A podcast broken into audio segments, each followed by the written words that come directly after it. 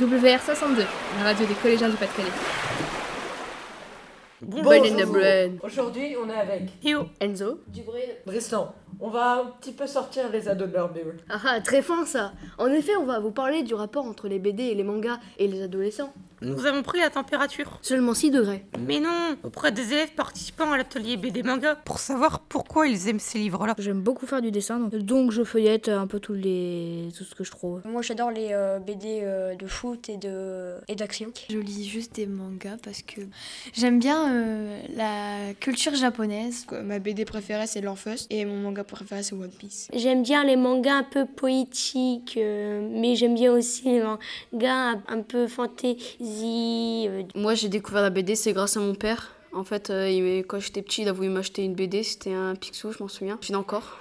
Après ce micro-trottoir, voilà ce qu'on en pense. Nous, les adolescents, on aime lire les bandes dessinées et les mangas parce que les histoires sont racontées par des jeunes comme nous. C'est surtout aussi parce qu'il y a beaucoup d'actions, des héros et des super-héros, et le fait que des personnages ont tous des super-pouvoirs, ça nous plaît beaucoup. Comme on est pour la plupart des geeks, on aime cet univers proche des jeux vidéo, des mangas et des animés. D'ailleurs, moi, j'ai découvert My Hero Academia grâce à un jeu vidéo. Les mangas se lisent vite. On apprécie le fait que ce soit en plusieurs tomes comme les épisodes des animés. Moi, ce que j'adore, c'est l'accumulation des onomatopées qui montrent l'action. Mais le meilleur, c'est quand même le sang Certains adultes trouvent qu'il y a trop de violence dans les mangas.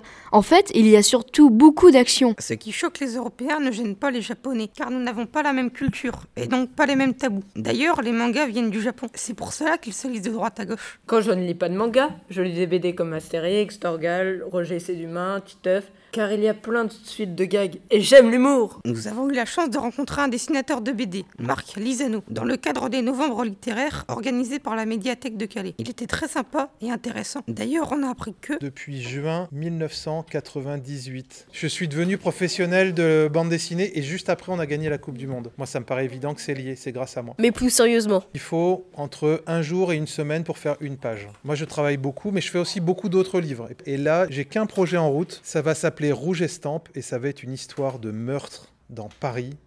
C'est pas du tout pour enfants.